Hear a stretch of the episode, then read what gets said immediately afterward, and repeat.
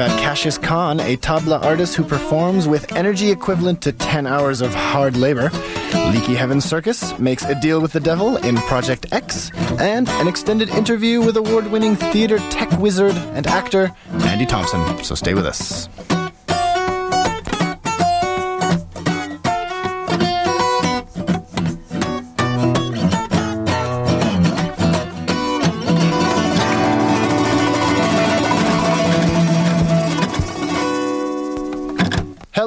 And welcome to the Arts Report for June the 29th, 2011. This is the Arts Report, your weekly fix for arts and culture on the radio, as well as the winner of the 2011 NCRA Local Talent Development Award for supporting local artists. That we are on CITR 101.9 FM, and we're streaming online right now at CITR.ca as well. I'm your host, Adam Janusz, and I will be going away for the month of July. So this will be my last show until uh, August. But uh, before I run out of here and into my, uh, you know, trailer. Trailer, my camper, and uh, and drive off into the sunset.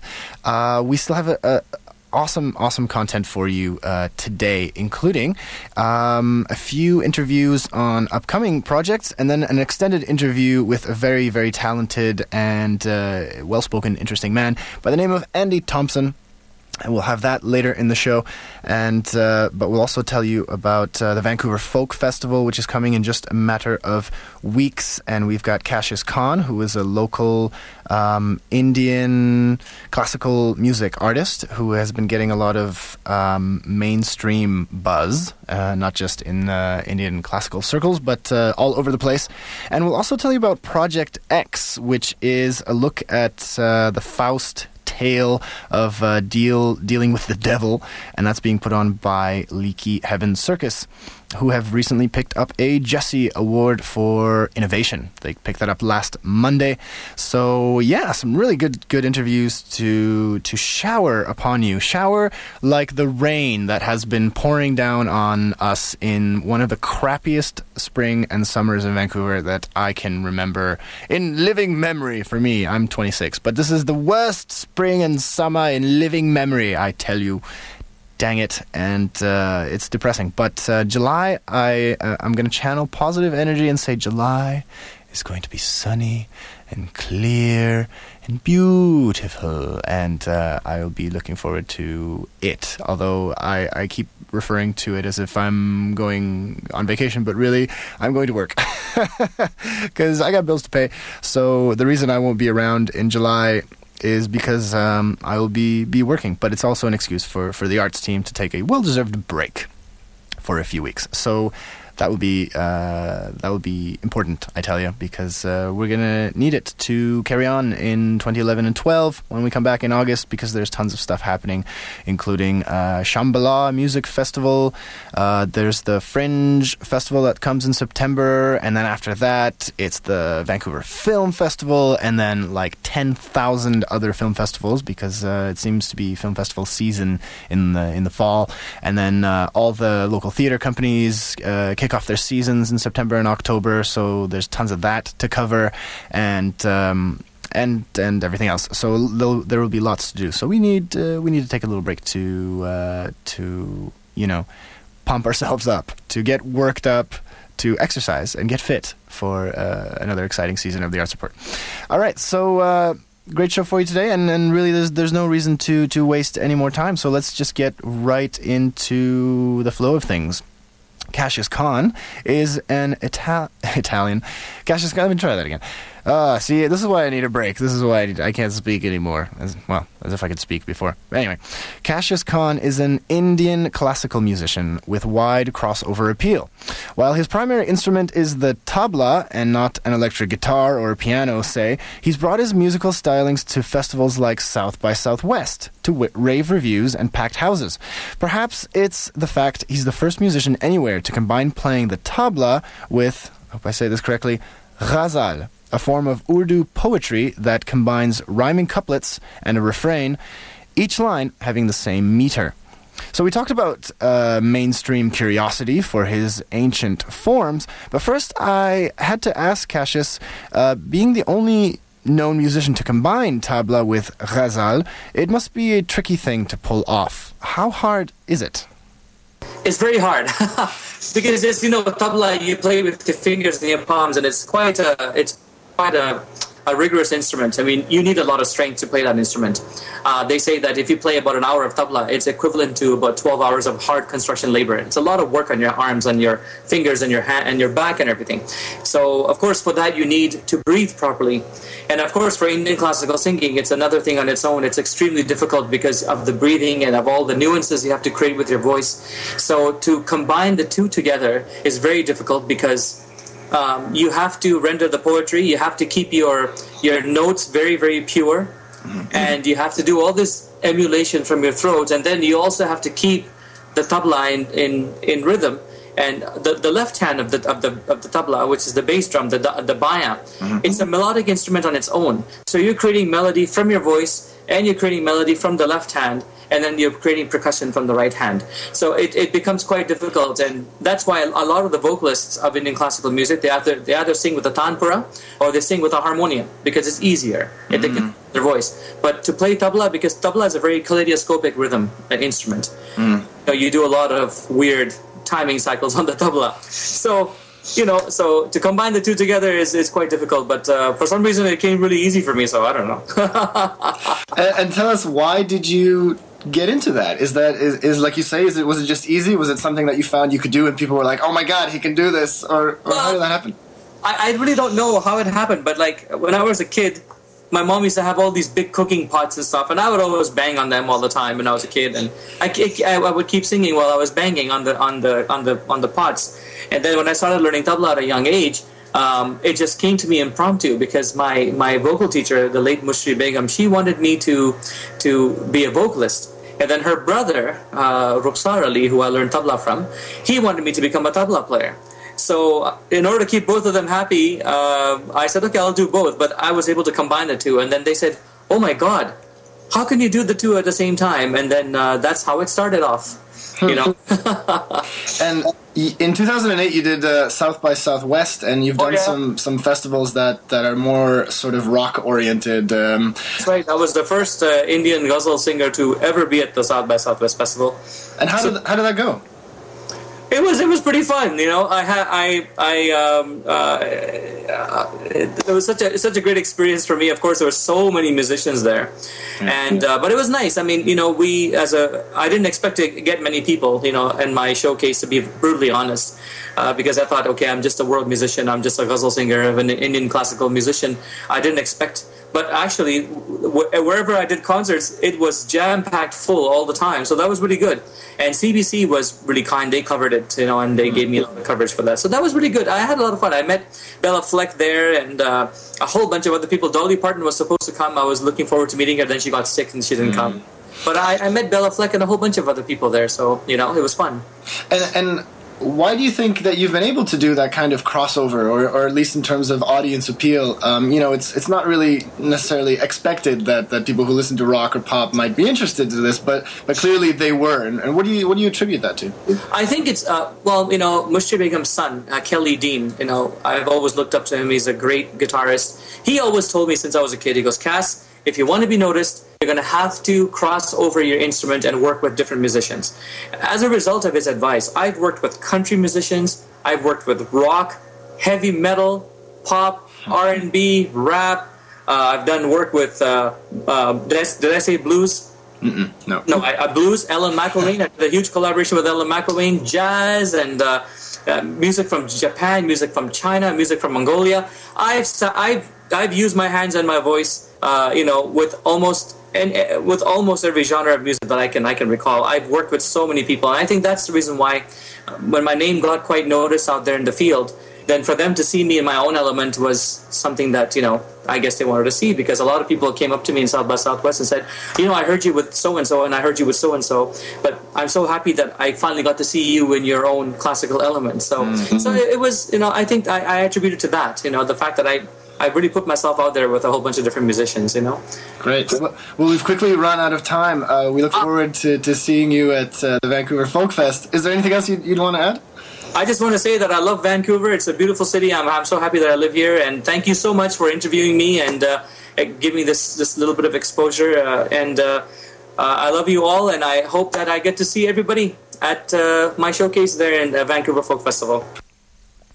And that's Cassius Khan, who will be at the 34th annual Vancouver Folk Music Festival at Jericho Beach Park.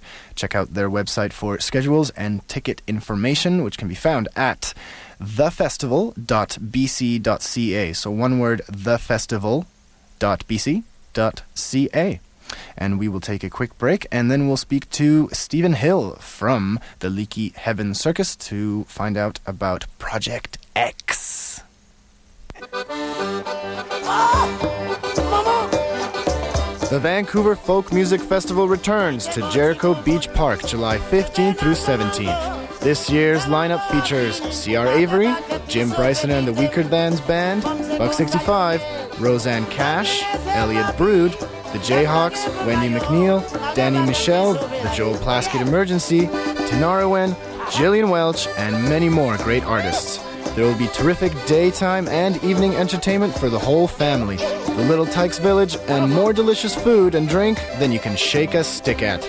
Don't miss this year's Vancouver Folk Music Festival, July 15th through 17th at Jericho Beach Park. For tickets and more information, visit thefestival.bc.ca. And we're back on the Arts Report here on CITR 101.9 FM and CITR.ca, streaming on the interwebs there. Uh, one event that uh, is coming up very soon that you should definitely uh, check out is Wreck Beach Butoh. This is where uh, artists, or dancers, I should say, clad only in full body white uh, makeup, that is to say, in the nude, um, take over the beach, uh, Wreck Beach to be specific, which is Canada's most famous clothing optional beach. Uh, and they will do that at low tide, 12:30 p.m. on Saturday and 1 p.m. on Sunday, July the 3rd. And they do Butoh uh, dance. And uh, it says here, freed from the confines of traditional venues, Wreck Beach Butoh reinvigorates and inspires Kokoro dance and its audiences in this raw encounter with the earth, sea, and sky. So this will be happening rain or shine, and admission is free, although there's a suggested donation of $5. And that's happening at the foot of the number four trail, which is just below the UBC Museum of Anthropology. And that's happening on Saturday, July 2nd, and Sunday, July 3rd, uh, 12.30 and 1 p.m. respectively. So definitely check that out this weekend. Um, it's amazing. This is their 16th year, and um, it's like nothing else to see people, um, amazing dancers clad only in white paint, getting in touch with the sand and the sea out uh, out on Wreck Beach. And uh, the weather for Saturday and Sunday. Oh, it looks like Saturday will be sunny, and Sunday will not but uh, but you know these forecasts these days are horrendously inaccurate. So um, could be could be interesting either way. I think I think it would be interesting to see in the sun and in the rain and see how, how the dancers interpret that. So anyway, check that out. That is um, 16th annual Wreck Beach Butoh dance performance happening at the foot of the number four trail uh, below the UBC Museum of Anthropology, uh, Wreck Beach, basically. So check that out. Now. Moving right along with the show, Vancouver theater company Leaky Heaven Circus picked up a Jesse Richardson Award last Monday, specifically the Critics' Choice for Innovation Award. Uh, as an example of their innovation, last year they did a version of a streetcar named Desire in an East Van house. As in, the action took place in different rooms in the house, and we, the audience, stood outside the house and watched them. They had uh, speakers to broadcast the sound out to us, and the street was blocked off so we could creep from window to window. A huddle of people in the street, the curb, and the laneway. Now, they're back with an examination of the Faustian bargain. Project X looks at the deals we make with the devil. Stephen Hill is the artistic director of Leaky Heaven Circus and a collaborator on Project X. I had to ask him to start if this show was inspired by perhaps a Faustian deal with the devil that he made to get a Jesse Award.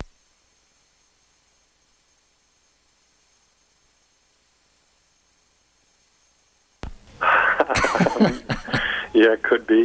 Um, well, you know, it's a funny thing because we we um, yeah, one start. You know, we we started in on this uh, thinking about the Faust story, and really kind of in thinking about where we're at in this city and where we're at in this country and the world, and and and and so you know, began with kind of that kind of righteous indignation, and then pretty soon, if you're talking about talking about those kinds of Faustian deals and Faustian bargains, well, you can't.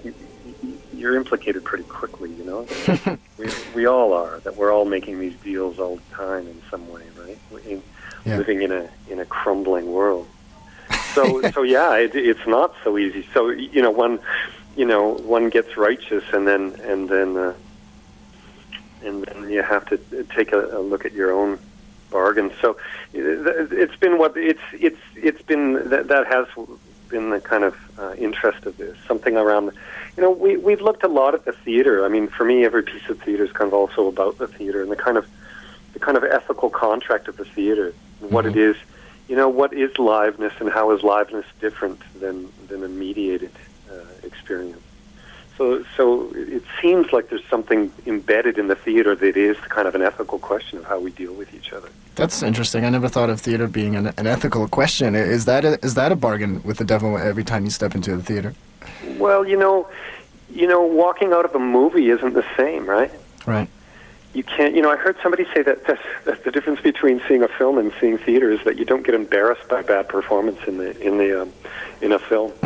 um, so, so you know, we began this also. One of the interests was mirrors and the idea of, of a whole lot of kind of theoretical stuff coming up these days around mirrors and and uh, you know some of the new neuroscience that's coming out and mirror neurons and what that is and the experience of an audience being a spectator you know and all of the, those questions of of what's happening in the immediacy of the theater i think mm-hmm. it does bring forward ethics of how you know something about how we are in you know in the face to face experience of the theater. Um, I just want to ask a, a sort of an, about for an, an, example, if I could, from you. Um, your shows, uh, for example, A Streetcar Named Desire, the audience was uh, outside the windows of a house, and you know the the speakers were, were blaring the the the dialogue, and and we had to sort of walk around. Um, can you give us an example of, of any kind of techniques or, or anything sort of visually, auditorially that we we can expect from Project X? Well, I don't really want to give it away. oh, come on, please. We have trouble enough getting people to come to the shows if they already oh, know what they're going to see. Oh, come on. Um, well, well, you know what? I, I, I, tell you that there's a, an interest for me these days, and it's not just me. I think mm-hmm. it's happening in contemporary theater. It's it's something about perception and and uh, and drawing attention to uh, to how to how we see the world. Mm-hmm and and how we are constructing those visions of the world. And there's fascinating stuff coming out right now. You know, the science is bringing forward a lot of really interesting things that, that are that are bringing into question a lot of stuff that's going to challenge the theater, even the, the sense of character. You know, and and and sort of like the the uh, an essential self and these things. These are questions that are really being challenged. Hmm. So it's it's you know, bringing that into the theater, well, then, uh, you know, it's uh, it's uh, it's one of the interests. So that's that was certainly for Streetcar. That was an interest of ours. Was how do we view? You know, what what is the act of viewing itself? Mm-hmm. That that was an experiment, a kind of interesting experiment where you know the audience were kind of peering into the windows of a house off of an alley. Is that what it is for, for Leaky Heaven? Is is it just that exploration of these exciting sort of new frontiers that, that science is pioneering, and then and then letting those discoveries transfer to the arts? Um, it, I, I just wonder the question: Why you, you, know, you guys, you don't do straight A to B narratives, and I wonder, is it because of that, the exploration factor, or is it just, are you just bored by sort of these, these straight laced story, storytelling? Do the, does it not do it justice to do it that way, or what is it for you? I get bored really well, I do, I do. I mean, do part of it, but yeah. but also, you know, I think I think you can't escape narrative, and we've tried in the theater. You know, you can't escape narrative, and, and narrative just it's a beginning, middle, and end. It's what life does. Mm-hmm. But but it's really about all the in between and how we have the kind of that there's more agency than we believe. That's what that's what it seems to me that that we have agency. Um, and the and part of the agency is that is how we perceive things, how we, you know, decide whether we're living in a tragedy or a comedy Mm-hmm. you know, and and that there, and so it's something about that. That's the kind of an experiment I think that we've been engaged in. And you know, years ago we started in the, with the notion of clown, really, you know, and the European clown, and we've kind of left that behind and gone other places, but it's still present in the work. And something about that is play, and and and and play. The idea of play keeping, you know, as Tim Etchell says, that play keeps meaning in flux Mm-hmm. so that so that you know at any moment in play you've got to shift the paradigm you have to that's what the sense of play is that you know it's uh, i'm looking at a table right now well playing with a table it suddenly is a boat or you know whatever else right Mm-hmm. and and that's that's agency that, that's how we that's how we perceive what's around us that we don't necessarily you know I have to take things you know as they are I don't know that, that that habit forms or something. so Yeah, it's about yeah. breaking the habit of perception. Right, or face value. That kind. Yeah, yeah, exactly. You know, and I think these are big political questions as well. Well, I wish we had time to go into those too, but uh, Yeah. we've quickly run out of it. Is there anything you'd, you'd want to say about about Project X? Well, um, we've got a great cast. What can I say? It's uh, it's people that we've we have some that we've worked with a lot, and and some and some newcomers, and uh, and uh, you know we are we're looking at right now. It's this is something about fear. It's about something. It seems about about uh, you know. Oh, I, I mean, a lot of a lot of the, you know, it's interesting. We called it Project X because we weren't exactly sure and, uh, of what we were getting into, and, and just some of the stuff that's been happening lately, and the kind of fears in this city, the riots, and and what's happening in Japan, and all these things, and the kind of fear that's out there, and then and then we're gathering together to kind of uh, take a look at it collectively. And that's Stephen Hill from Leaky Heaven Circus. And uh, we'll tell you that Project X, in brackets Faust, has a limited run of six shows from July the 19th until July the 24th. And that will be happening at the Russian Hall in Strathcona. And you can get tickets from Brown Paper Tickets, which is just brownpapertickets.com. Uh, you can get more information from leakyheavencircus.com or from our website at citr.ca. And I just want to let you know that the interview that we aired there is not actually the entire conversation. Yes, sneaky on our part. Uh, we do want you to hear the extended version because uh, it's awesome and uh, it's a really great convers- conversation. So, what we're going to do is put that up on YouTube, um, perhaps very soon, perhaps tomorrow. Um, we're going to put that interview up on our YouTube uh, page. So, definitely check us out on YouTube if you haven't already and subscribe to our YouTube channel. Um, we are uh, the Arts Report. I think uh, Arts Report. Uh, yeah, anyway, it's on our website. If you go to CITR.ca, I am just not sure if it's uh, Arts Report or Arts Report on CITR. You know, sometimes it's uh, there's different variants of our name depending on the format, but that's okay because you can find all our names and formats, whether it's Twitter or Facebook or YouTube. You can find it all at CITR.ca.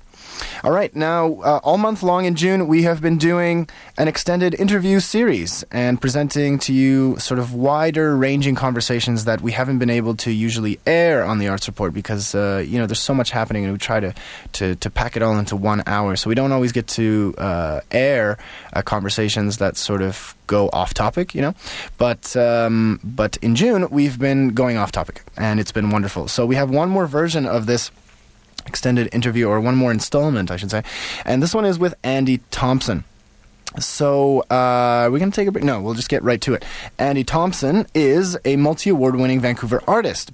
Uh, known best for his fascination with technology in theater. His company, The Virtual Stage, just wrapped up a run of No Exit in San Francisco, which the Vancouver Sun described as, quote, a seamless fusion of cinema and theater filled with innovation, a benchmark of brilliance, jaw dropping, end quote.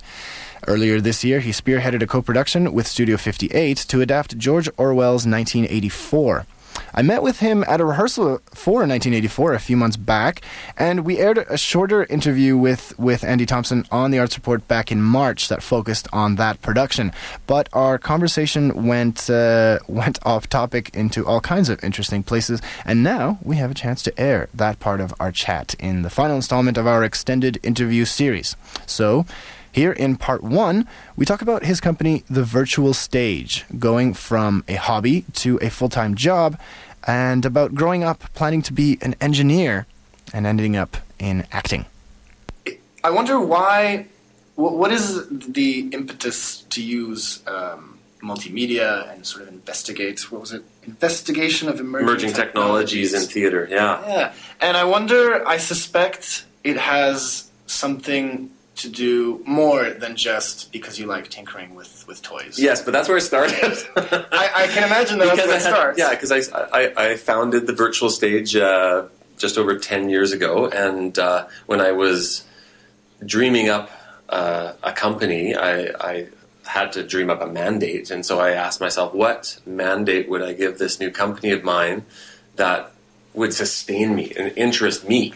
Because I, am going to be doing this basically for free, and like I, ha- I, did for many many years, run the company for free. It's only in the last few years that uh, we've been starting to uh, become established, and I've been able to put the time into this job. you know, it's a job now, which is sure. it's great. But so before it was more of a sort of side project. Well, it had to be. It was. It was. There was nothing. It was virtually nothing. You know, it was like an idea. Right. I'm going to start a company. You know, you see that all the time. I'm going to start my own company. It's like great good for you, Andy. Good for you. Pat sure. on the back. And, yeah, you know, and a lot of artists see that work. Yeah, exactly. yeah, exactly. So you know, um, in the early days, I was you know, which was actually early years of the virtual stage. I was doing it for free, and I knew I'd be doing it for free. Like as a theater artist, you don't, you know. Let's be let's be honest. Like you don't do it for the money. Yeah, yeah. Like I'm going to get rich. I'm going to yeah, do theater. Would be yeah, exactly. It's, that's why all all parents uh, perhaps rightly hesitate when their kids say they want to be an actor, theater actor anyway. you want to be a film actor? No, still I don't know. But um, but anyway, so yeah, I asked myself what uh, mandate would interest me for a long time, and how would I articulate that? And yes, I'm a bit of a tinkerer with um, with. Uh, technologies and and uh, because you you in high school you were a science student you were wow what have you read you've done some homework that's, hey, this is from your own website I didn't have to go very far um, but yes, yeah, yes, so I was going to be an engineer. I was going to, yeah, I, I, I, did well in science. I, I, was good. I was, I was, you know, I'm a, mm, I'm not a genius, but I'm not dumb. Like, like I'm, I'm fairly smart, and you know, I, I had, I got straight A's yeah. in my. I struggled grades eight through ten, but but grade 11 and 12 i finally sort of caught up and started to excel in academics and, and was you know straight a's like physics chemistry math the whole i'm going to be an engineer and i was really left brain and mm-hmm. uh, you know wound up young man, and you know, my, I, I, got my took my scholarships, and my bursaries. My mom's, mom said, "Andy, you're, you know," she said it really nicely. Why don't you take arts for a year? You know, you just to balance yourself out. Because I was were you too one sided? Well, I yeah, like I I didn't I didn't I don't think I really became a I don't know how to put it, but a well-rounded person. Well, maybe, yeah. Like, like I would, like when I arrived at this school, Studio Fifty Eight, when I was uh, 20, I was a pretty, you know, angry and wound up and messed up young guy. Mm-hmm. And going through Studio 58 not only taught me how to be a, a professional actor, but it also helped me deal with my. Can I swear? Yes. I helped me deal with my shit.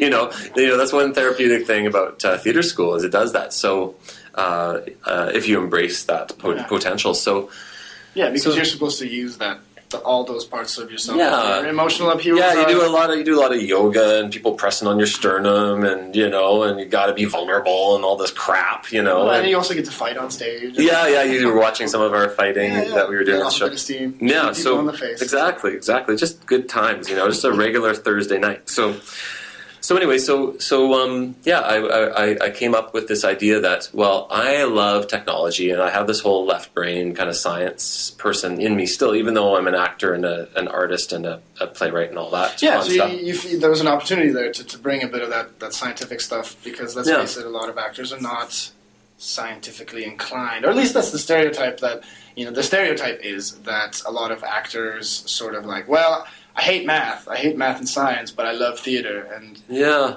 And yeah, there there are stereotypes out there. I actually went to a restaurant today, and there were a couple of stereotypical actors uh, sitting to my right talking about stereotypical actor things, and it annoyed the hell out of me. I was like, "Oh my god!" And they were all Like, in don't feed the stereotype. well, no, but it, it, the, the stereotype's there for a reason. There are stereotypical actors out there, you know, and you know, God bless them, you know. And I'm not going to name names or whatever, but you know, like it's like you know, the stereotype exists. There's stereotypical bad guys out there. They're called murderers. They're in prison. You know, like they're stereotyp- stereotypical people, right? Um, but you know, I, I definitely am not a stereotypical actor by any stretch of the imagination. I, I'm, you know, interested in too many things, and and, and um, and I find myself doing a lot of non-acting things. And uh, so anyway, so I've had a lot of fun with my company, and um, and uh, we've had some success, and uh, it's been a long haul, but uh, I'm, I'm very grateful. We'll be back with more from actor, director, filmmaker, artist extraordinaire Andy Thompson after a short break here on the Arts Report on CITR. Friday, July 8th, it's a summer dance party at the Waldorf. All the way from Norway, Todd Terje is going to man the decks and share his Scandinavian treats with Vancouver. It's also an EP release party for Resorts, the Brasstronaut Dance Side Project. Top it all off with performances from the WinnieCooper.net and Love Dancing DJs, and you've got yourself a party. Advance tickets are available online via Eventbrite. To learn more, check out WinnieCooper.net and LoveDancing.ca. That's Todd Terje and the Resorts EP release party, Friday, July 8th at the Waldorf. Proudly sponsored by BeatRoute Magazine and CITR 101.9 FM. And we're back on the Arts Report speaking to Andy Thompson from the local theatre company The Virtual Stage. In part two of our interview, we talk about the arts staying relevant and how the arts fit into our modern, tech savvy, media saturated world. Do you think? Do you think it's necessary? Do you think? Because the question I always have in my mind about theater and I guess art in in general is um, that I think we have to all work harder to prove that it's important. Like that we have to work harder to reach uh, audiences. Mm. Do you do you think that um, that by using you know technologies and, and being cutting edge and innovative and you know thinking about how to do things better is that one of your goals is to to to reach out better to audiences or not at all Uh, yeah, like I- I'm a big fan of theater. Like, like, like I, some people who don't understand what I'm doing in the past perhaps have scoffed. I know they have. I, I, I a couple people, uh, friends, good friends. Like, like uh, I'll say who Jay Brazeau. Jay Brazeau, the actor. He's like Andy. When are you gonna do some shows without the, all these TVs in them? you know, and he's like, "Ah, man, we don't need a." You know, TVs and theater. What is this theater? What is it a movie or a mo- TV or theater? And you, you are confused. What you know? So anyway, we have a fun ongoing joke about that, and um, uh, so you know, and, and there's there's a, a I guess a, uh you know he represents a, a mindset uh, uh, of perhaps a more and to use the word again uh, that we used earlier, the purist, right? Uh, I'm not at all a theater purist, and, and and but I've just seen so much bad theater. You know, I have a friend of mine who who i- invited her to a play, and her reaction was, "Oh, I'm really against theater." You're, and I was like, "What? You're against theater?" and she morally was- opposed yeah, yeah. Like what? Like it's like I'm against you know uh, soccer, or you know, like how can you be against uh, um, poverty yeah, yeah, that would make sense. But you know, so I was like, I I asked her like, wait a second, what do you mean you're against theater? She goes, well, I I went to a play once, and it was really bad. And from that one play, she decided she would write the whole experience off, and and fair enough because there's there is crap out there. Like there's just crappy theater. There is. well Crappy that's just it and i feel like a lot of people who are doing this crappy theater don't get it they don't understand that there are so many more people like the, the person you mentioned who are against theater because they've seen bad theater like not enough people realize i think that we gotta we gotta reach these people because they've already tuned out Yeah, and, and, and I'm very excited about uh, because I am definitely a fan of theater. Uh, I am very excited about the role my company potentially has, and to my uh, knowledge, uh, has actually um, been able to ma- make manifest is is this increase of interest in theater by people who wouldn't normally go. Yes. And uh, I, I, I did a, a, a sci-fi B movie uh, show. I got to put every whiz bang techno thing I ever dreamt of in one show, and it, it was called Spank, and it was at the Roundhouse a few years ago. It was a sci-fi. It was like totally out there. It was just like fun, crazy 3D. People got guy flying around in a harness and 3D scenography coordinated with the aerial choreography and and uh, so much fun. And and uh, but it was a real sort of you know if you like Star Trek, you'll like my play, you know, kind of thing. And and it wasn't for everyone, that's for sure. But there were people who came to that show who had ne- like either had never been, been to a play before or never enjoyed a play before who said oh i'm going to go to theater a lot more now and i was just so thrilled by that Yeah. it was just like mission accomplished Yes. for me you know So that is a mission. Mm, well, That is one of your missions. It, it, I guess you you you've cornered me. Yes, Yeah. yes, yes. Uh, it is one of my missions. But you know what? Like, uh, I, I do have a vision uh, that I, I have for uh, the theater that I'm interested in, Yeah. and and part of my, my mission, if you're to say you know put things in that term, Yes. uh, is to just see my vision realized. You know, like, and that has to do with with uh, uh, uh, this hybrid art form of film filmic theater, and and I think that it's happening more and more and more, and we've had some success with that. So uh, I, I think there's a real time and a place for technology in theater, and it's not for all shows. I think it's used excessively, technology, Right. and to ill effect, and it gets wanky and And the uh, gimmicky. yeah, and just like, wow, look, I can do some. I, look what I can put some graphics in this scene. And it's like, why did you do that? Like that just sucked, or you know, it just. I was so not interested. It took me out of the experience of what I wanted to watch was these two actors talk, you know, or whatever.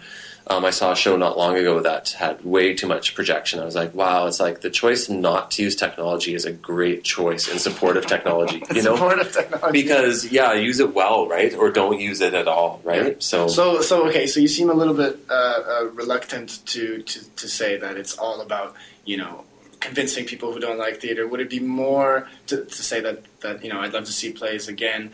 Would you be more sort of on side to say that it's about doing that, where it's like nailing it, to using technology effectively, Absolutely. doing that hybrid as, as as well as possible between traditional theater and the the, the modern technological things? yeah, yeah, I'm, I, I, I, I am all about the, what, you know, I don't know if this is snobbery, but I feel like, like, I feel like I have a, a, an aesthetic that I'm very passionate about and that I feel is right.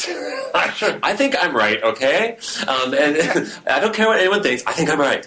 And uh, so, but what, what I think is, is it's, it's a tool, right? It's just like a light or it's just like a, a fly system in a theater. If you want to put like TV stuff or film stuff or projectors or anything like that, or you know, flying people around or using lav mics or any sort of weird techno whiz bang thing or holographic actors, whatever, do it well and do it and to do it well, it has to support the overall concept and hopefully in my my my thing is story, right? Right, so that's the help to story, tell the story. storytelling. Now, I am getting more exposed to dance as an audience member, and I so I'm, I'm still not getting it, and I'm still like, I'm, I'm still like, confused. I was in a dance show once. And I, I, it was the only, it was a Kinesis dance show with Paras Terezakis, choreographer, putting it together. And I, I was the only actor with like three or four dancers. And I just said, guys, I just don't get dance. Can you explain? And they were just so excited. Oh, he doesn't get dance. And,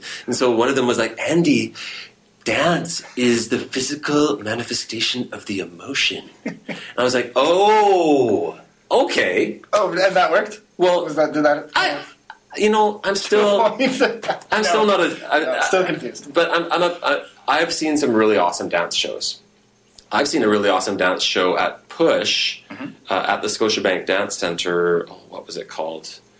It was really amazing. It was a, it involved a video projection and a live, and it was this dancer interacting with uh, the, her own digital uh, projection. It was incredible. Wow. Uh, what was it called? Buzz or had some it was like a one word. Anyways, I forget what it was called, but it was amazing. And and and so, but but uh, you know, and Crystal Pite stuff is just beautiful. The choreographer Crystal Pite, and um, uh, but but just seeing emotion on stage, uh, it, it, I, I you know, people like opera, people don't like opera. I'm not an opera fan. I, I'm learning to become more of a dance fan and go to go to, go to more dance. But um, you know, my passion is in the theater and, and, and storytelling, and, and that's where I, I really uh, am excited about the, of course, given my company, the uh, how technologies can help in the telling of a story. Back in a moment for the final part of our interview with Andy Thompson, artistic and managing director of the Virtual Stage Theatre Company. This just in, Tuesday nights at 11 o'clock, CITR 101.9 FM presents Cabaret Radio. Join host Teddy Smooth as he explores the chimerical, the hysterical, the phantasmagorical world of burlesque and cabaret. Tuesday nights at 11 o'clock, CITR 101.9 FM brings you Cabaret Radio. You are listening to the Arts Report on CITR 101.9 FM and online at CITR.ca. In part three of our conversation with Andy Thompson, we talk about No Exit, the groundbreaking production of the classic um, that went up in San Francisco in April, a few weeks before this interview. Okay, now on to the next one, which is uh, No Exit. Yes. Now, Speaking of movie theater, yeah, yes, it's a live performed film. Mm-hmm. And that's coming to San Francisco. Yes, it is. excited to yes, your USA premiere. yes, I'm very excited to be uh, head, uh, heading out there, and uh, it's uh, it's right on top of this run of 1984. So it it's been busy, but you know it's what I love to do, so it's a good busy. And uh, but sometimes it feels like one massive show, the 19, No Exit 1984. You know, That's an interesting idea. That's yeah, yeah. Jean Paul Jean Paul Sartre Orwell. And has the show, uh, is it pretty much the same, or is there some evolutions happening from the version, earlier previous versions? Yeah, we, we toured Canada with uh, with that production, and we were lucky to uh, to have that opportunity. And that Canadian tour was was a was a remount of the original production, which was site specific. So that Canadian tour was a huge leap because because suddenly we were in standard theaters, uh, having been in this wacky warehouse with a with a cement painting room in one corner.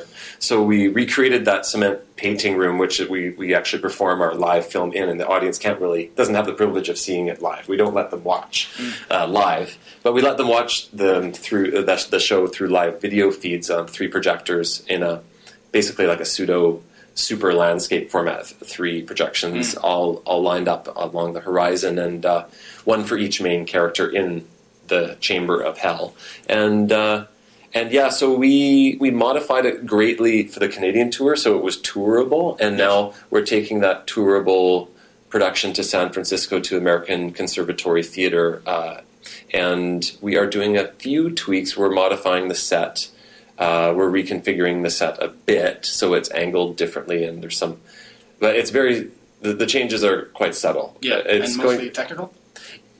yes, Yeah. Yes, Cool. And, um, same show. It's going to be the same show. yeah. just it fit to a different space.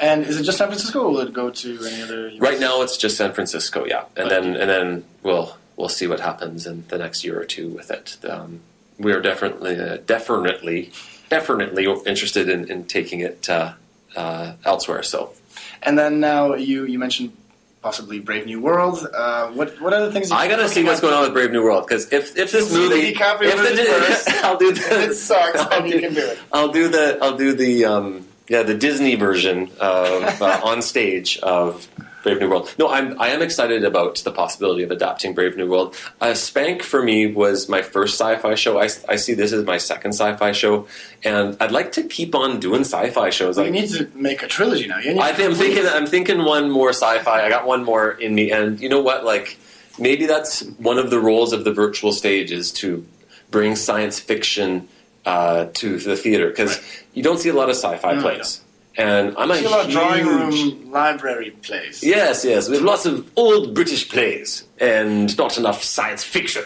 Yeah, yeah. yeah. Doctor Who, perhaps. but yeah, I, I, I'm I'm excited about um, sci- sci-fi theater. I, I think Mm-hmm. I think that with what we've got in our toolkit now, we can we can do really cool sci-fi. So uh, I think I'm going to do at least one more sci-fi show. Cool. I don't know what though. I have to. If this DiCaprio version of of uh, Brave New World falls through, I will be more motivated to do it. Yeah, because sometimes right. movies fall through, but I think that it's happening. Yeah, it's yeah. I think it's happening, but it Yeah. might still suck. Even It though, might still suck, and then you know, then maybe I don't want to do it more because I was like, oh, I saw that movie. It's like, no, it's the play. No, it sucked. DiCaprio sucked in that movie. Yeah, yeah. Was much much better. No, but um, but yeah, it's really interesting. There's a lot of awesome sci-fi writers, and I've had such a, a great time adapting uh, 1984. Uh, it was just a hoot, and uh, um, I think that all the great works of literature, like that are science fiction in nature, uh, I, I'm definitely going to be uh, taking a good look at the sci-fi. Uh, canon and see what might be good fodder for our company. But for now, I can't even think about that. Like we Yeah. gotta we got to get this show up and then go to San Francisco and then I'll maybe take a break. And I think our next show actually uh, is going to be maybe I'll do this next year or the year after, but it's it's going to be just a comedy. It's going to be pure. It's not sci- going to be sci-fi. It's just going to be a, a real funny show Just to cleanse. yeah, such so much dark material with these two works that I just need to laugh. We're having a lot of we're having maybe too much fun with 1984. There's too maybe too many too much laughter going on. Uh, I might have to, to talk to someone about that. but crack uh, yeah, I have to put more misery in the rehearsal hall. But uh, I think that uh, yeah, good old comedy might be in order for us next. Great. Well, thanks very much for your time. My pleasure. And that is it for our interview with Andy Thompson here on the Arts Report. It is the last of our extended interview series that we, we've been doing all of June. And uh, that marks the end of our program for not only uh, today, but for, well, I guess until August. Uh, the end of this is the end of our show uh, until a later time. What, what am I doing? I don't know. I'm, losing my mind, and we need to uh, give me time to get my mind back, or to find my mind. Where is my mind? I don't know. I have to go find it, and it'll take me approximately a month to find my mind. But um, the Arts Report will sort of, kind of, sort of uh, continue in the sense that uh, it'll still be, uh, there will still some, be something on CITR between 5 and 6 p.m. Um, Anna, our producer, will be here to mostly play music, but uh, give you heads up on local music shows, or sorry, upcoming music shows in Vancouver. As well as heads up on other artistic events that uh, normally we'd be, you know, doing features on. But since we're kind of uh, in hiatus, she'll still kind of give you uh, a heads up on, on things that are happening in Vancouver during the month of uh, July, artistically wise. So, so listen if you if you're still uh, near a radio or your computer, um, Wednesdays at 5 p.m. Uh, check out the Arts Report in the summer and and listen to to the lovely tunes that Anna will play for you. Otherwise, we will be back uh, in a month or so to to do. Um, we're going to cover what uh, the Shambhala Music Festival uh, specifically in August, and then we'll gear up for all the the fall seasons of all the different artistic companies in uh, Vancouver. Um, during the month of July, there will be some great things happening, like the Wreck Beach Butoh, which I talked about uh, earlier, which is a nude uh, dance happening at Wreck Beach this weekend. Um, there's also the Vancouver Folk Music Festival, which is uh, coming in a couple of weeks. It's going to be July uh, 15th, 16th, and 17th. So that's the Canada Canada Day long weekend is the first one. So this is going to be the third weekend in July, and we're going to be there. We're going to do a live broadcast. That is to say, uh, CITR will be there. We'll do some uh, live broadcast and, and a bunch of interviews that will roll out on the website at citr.ca. So lots of good stuff happening there. There's also a show coming called Speeding and Rolling, uh, which is a sort of comedy cabaret about Vancouver's film industry. That's coming up in the month of July. You should definitely Google that. Speeding and Rolling, it's called. And then, of course, there's Project X, which we talked about earlier in the show about the Faustian bargain. The deal with the devil that Leaky Heaven Circus is putting on at the Russian Hall.